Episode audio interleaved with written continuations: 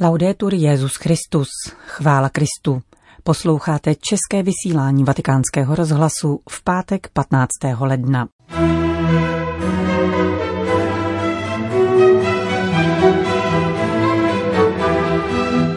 Emeritní papež Benedikt XVI. napsal chorvatskému kardinálu Bozaničovi, ujišťuje jej o své blízkosti a modlitbě za Chorvatsko, stižené zemětřesením.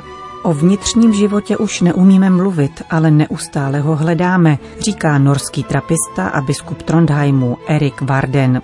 A v druhé části pořadu uslyšíte homílie otce Pavla Ambroze k nedělnímu evangeliu. Příjemný poslech přeje Johana Bronková.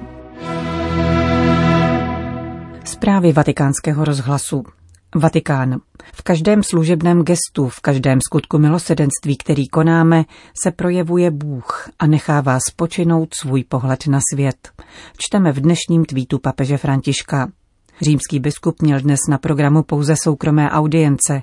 Přijal prefekta Kongregace pro evangelizaci národů, kardinála Tagleho a dále dvě diplomatky, britskou velvyslankyni paní Sally Jane Exworthy a velvyslankyni Spojených států amerických paní Kalistu Gingrich u příležitosti ukončení její diplomatické mise při svatém stolci. Vatikán Záhřeb Emeritní papež Benedikt XVI. zaslal dopis záhřebskému arcibiskupovi kardinálu Josipovi Bozaničovi. Vyjadřuje v něm svou blízkost a ujišťuje o modlitbě za církev v Chorvatsku a za celý národ, zasažený 29. prosince zemětřesením. Benedikt XVI. mluví o svém hlubokém pohnutí a účasti na bolesti vyvolané touto nepochopitelnou událostí. S celým svým domem, píše emeritní papež, prosím dítě Ježíše, aby pohlédl na utrpení tolika nevinných lidí a pomohl v obnově toho, co bylo zničeno. Žehnám církvi v Záhřebu a v celém Chorvatsku, píše emeritní papež. Vatikán. Vatikánská muzea nadále zůstávají zavřená. Doufáme, že se je podaří otevřít 1. února, uvedla ředitelka papežských muzeí Barbara Jatta. Vatikánské expozice jsou uzavřeny pro veřejnost od 6. listopadu. Jejich otevření bylo původně naplánováno na pondělí 18. ledna. Barbara Jata věří, že na počátku příštího měsíce se návštěvníci ve Vatikánu znovu objeví. Tím spíše, že velký příliv turistů nelze očekávat. Vzhledem k ohromnému rozsahu vatikánských muzeí, jejich sedmikilometrové trase, jsou možnosti nakažení dosti ohraničené. Mluví Barbara Jatta. Jsem ve stálem kontaktu s řediteli dalších velkých muzeí, nejen v Itálii, ale také v jiných zemích. Společně se snažíme vypracovat zásady postupu a programování činnosti v tomto pro nás tak složitém období. Mnoho akcí bylo zrušeno.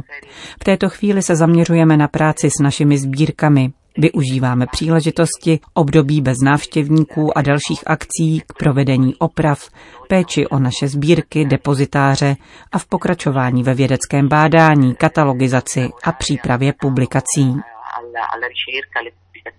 říká ředitelka vatikánských muzeí. Bagdád.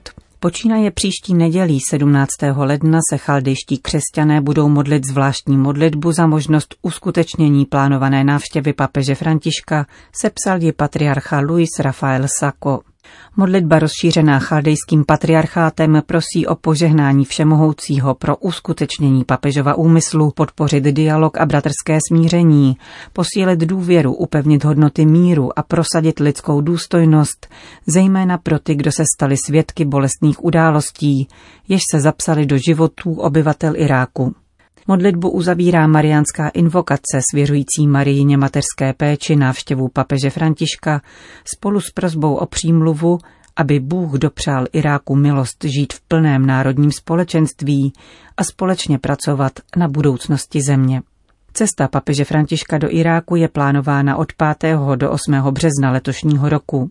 Jak papež nicméně zmínil ve svém posledním rozhovoru, nelze o ní mluvit s naprostou jistotou vzhledem k neustále se vyvíjející pandemické situaci. O to naléhavější je modlitba iráckých křesťanů, kteří si od papežské návštěvy mnoho slibují.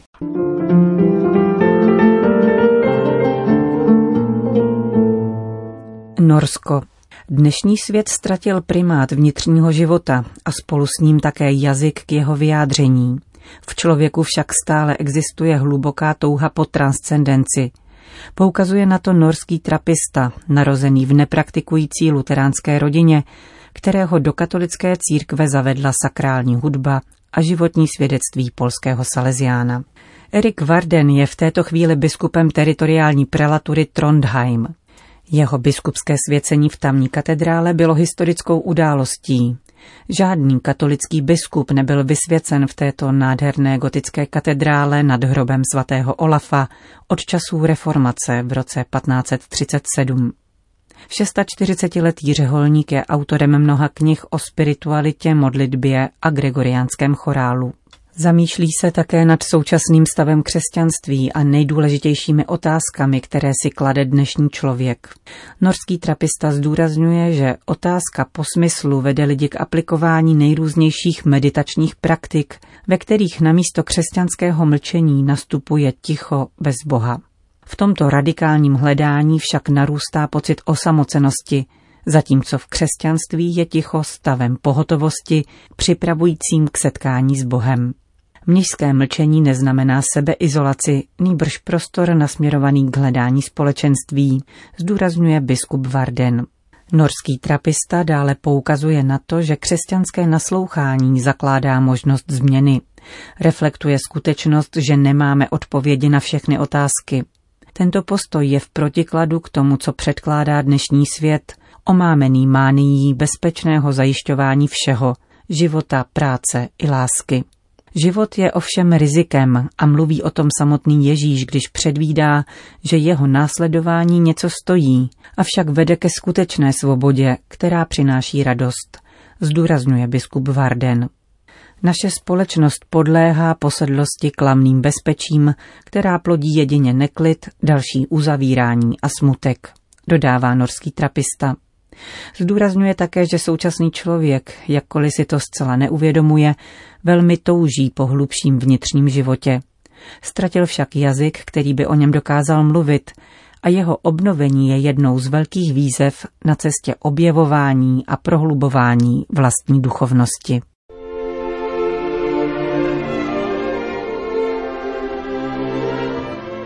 Obrácení Homílie otce Pavla Ambrose k nedělnímu evangeliu.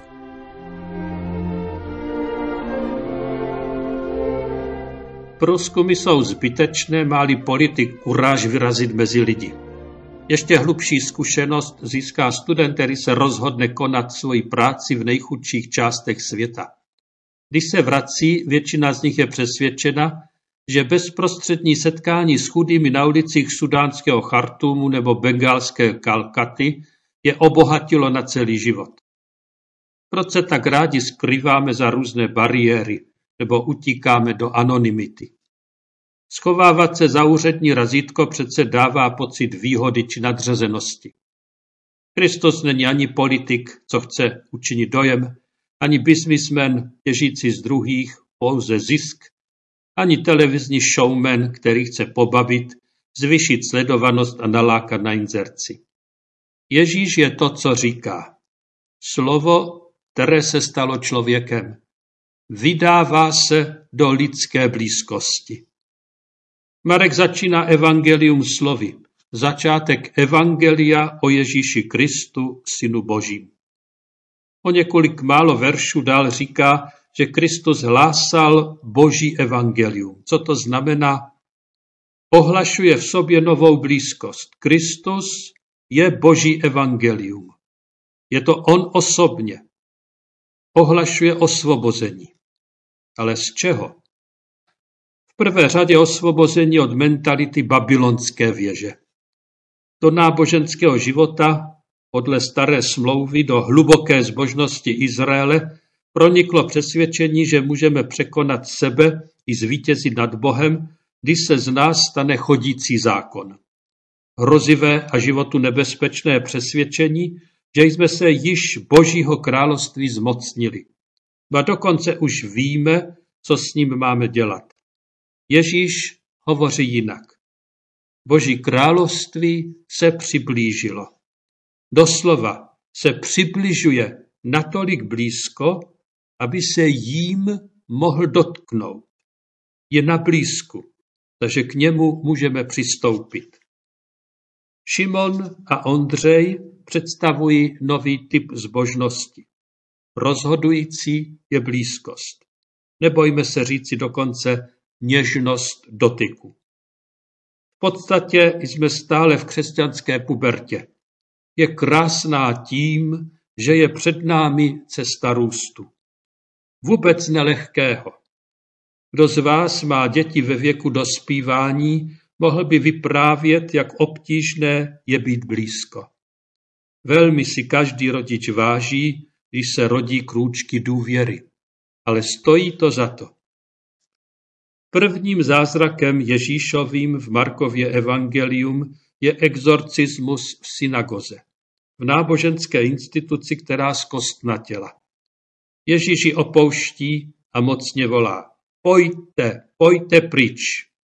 A sám se stane novým chrámem. Čem je nový? Nejsme to my, kdo jsme přinesli oběť, ale je to on, kdo poslal svého syna a nechal ho obětovat. Obrácení Šimona a Petra je pozváním i pro nás. Obraťte se. Je dvojí způsob obrácení. Na způsob pohanů, kteří si z ničeho nic horlivě, s plnou vervou obrací k Bohu. Obšírně vykládali o tom, jak se pohané obrací. Druhé obrácení je na způsob učedníků, kteří změní svoji mentalitu. Proměna hříšníka v hříšníka, který je milován Bohem. To je slavné evangelní metanoja. První způsob obrácení vede člověka k očekávání. Druhé k naději. Obrácení jako metanoja znamená překonat obvyklé ustrnulé myšlení, již kliše. Vidí více a novým způsobem. A proto opouští věci. Jak? Nedívá se na ně starým způsobem vidění, co jsou pro mne, ale k čemu mi je pán dal. Čím se stávají v mém přátelství s ním. Obrácení není pouhým přechodem od ateismu k náboženskému, ale od náboženského k tomu, co je naplněno vírou, důvěrou, důvěrností, co je osobní a o čem mohu vyprávět. Je odezvou lásky, která se mne dotkla. Šimon a Ondřej zanechávají za sebou sítě, protože jim budou svěřeny jiné. Naplnil se čas. To znamená, že se vyčerpal čas jako věčný koloběh a nastoupil čas dozrávání, vhodný čas, čas růstu. Je to čas, kdy miláčkovi z písně písní vše připomíná milovanou. Vše je naplněno přítomností toho, koho očekáváme. Pokud na nic nečekáme a jde nám pouze o to, co musíme udělat, čas přestane o Bohu mluvit. Čas jako naplnění, které se nás dotýká, odhaluje, čemu jsme povoláni, na koho čekáme, překonává naše očekávání. Všechno je plné propojení božského a lidského, Kristova boholictví. A proto povolání nemůže křesťan nikdy prožívat individualisticky. Vždy v církvi, čase a dějinách. Jsme povoláni ke společenství jeho syna Ježíše Krista, našeho pána.